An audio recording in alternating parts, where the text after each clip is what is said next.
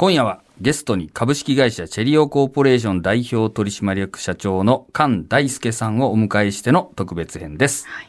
後半はコロナなどでちょっと元気がなくなっている企業やビジネスパーソンに今伝えたいメッセージなども伺っていきたいと思うんですが、早速、長尾さんいかがですか？まあそうですね。この閉塞感を打破するね、太鼓のリズムを教えていただきましょう。そういうわけじゃないですかね。いやいやもう何かはいこう訴えたいこととか、うん。先ほどのメッセージングの話もありましたが、はい。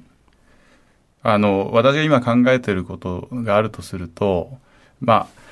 こう、経営っていうものにおけるマネジメントとリーダーシップの序列が入れ替わって叱るべきなんじゃないかなっていうことを考えておりまして、え。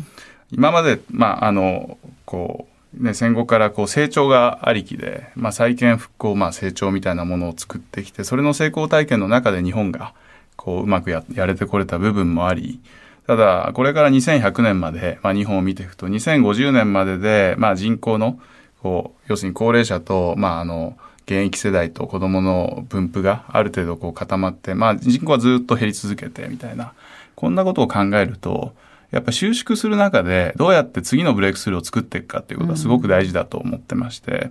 っていうことは今まではこうあるものをいかにマネージしていくかっていう視点が、まあ、リーダー層の上にあったわけですけれどもここからこうちょっと会社の経営でもですねあの打開とかブレイクスルーを作るようなそういう人たちを励ましてですねでどんどんどんどんこうやってみさせるみたいなそこをもう一回やっていく必要があるかなっていうことをちょっと考えております。リーダーシップの重要性が高まるだろうと。はいその通りですね。なるほど。じゃあまさにリーダーとしての菅さんの出番がやまあ、なんか自分なりに本当に頑張って、えいいケーススタディ作りたいなと思ってるんですけれども。まあ、ぶっちゃけこのコロナの影響とかはどうなんですか？あの、デコボコですね。だから、あの、全然ダメなところももちろん影響を受けた、あの、ビジネスもありますし、うん。逆に、こうですね、あの、成長した事業体もあって、我々垂直統合モデルで、いろんなところ、いろんなビジネスに触ってるもんですから、はい。だからそういう意味では分散してたところが良かったっていうところもあるかもしれない。あプラマイが相殺する感じまあ、でも、基本マイナスですよ。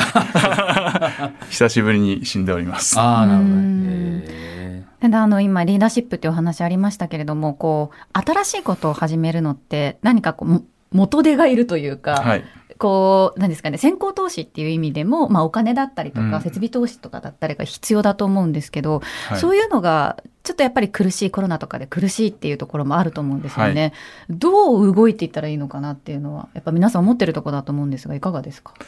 そうですね。これはもう皆さんそれぞれ大切なものが違うとは思いますけれども、私の場合はやっぱりクリフハンガー状態になった時にですね、誰かしら、あの、ひらめきと突破口をくださる、あの、方に出会って、まあ生きてきたっていうのが現状でですね、そういう出会いを、まあ、あの、作るためには、自分で足で稼ぐしかないんじゃないかなと。あだからずっと心がけてるのは自分がまあ働いてる業界とかあるんですけれども積極的にその外側うんうん。特にあのこれからまあ日本の中でですねあの次世代の何か変化を作っていくような、うん。そういうリーダーの方たちを自分から探し求めてほ旅を続けるっていう時間はあの実際に実業するプラスアルファとして大事にしてます。このリーダーは間違いないみたいな、なんかこう、優秀なリーダーを見抜くポイントみたいなのってあったりします？これはもうあの信じるしかないんじゃないかなと思ってるんですけれどあー なるほもど 信頼あの、ね、どんなこの周りにもすごく大きなビルもあってたくさんの組織ありますけれども、ただその、ね、そういう会社だったりそういう組織の、まあ、出てくるニュースというのは、なかなかあの前向きなものだけじゃない場合も多いと思うんですよね。うん。だけどあのこの人がいるから絶対にこのビジネスは大丈夫だとか、この要するにセクターは大丈夫だっていうことを信じて、まあ、自分もベストを尽くせるようなモチベーションに変えていけることが大事じゃないかなとは思っています。まあ、そのリーダーにね、うん。菅さんがなってくれればいいんじゃないでしょうかね。ね我々も信じてついていきたいなと思いますけれども、さて長尾さんそろそろあのーお時間が来たんですが。はい。あのゲストへの恒例の孫子の言葉ですね、菅さんにはどんな言葉を送られますか？いいのがあります。おお願いしますよく戦う者はこれを性に求め人に求めず、故によく人を選びて性に任ず。性に任ずる者のその人を戦わしむるや、牧石を転ずるがごとし。になります。はいこれは優れたリーダーっていうのは、その勢いを重要視していて、人、個人個人のせいにしたりしないと、あいつがいいとか悪いとか言わないよと。えー、だから、いい組織運営ができると。で、そういう人が人を動かすときにはですね、まるで坂道を木とか石を転がすようだって言うんだけど、木とか石っていうのは、丸太だと転がりますね。うん、石も丸ければ転がります。だけど、石も平べったいような大きな岩だと、坂道でも止まりますよね。はい、木も枝が張ってたら、転がらなくなるわけ。うん、ところがそこに勢いっていうものが加わったら、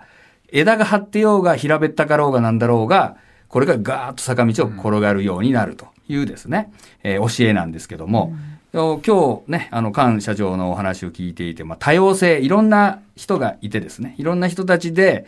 集まってですね、そして勢いを作っていくリーダーとしてね、太鼓を叩くということでございますので、まさにこれが孫子の兵法のね、実践だろうということで、この言葉を送りたいと思います。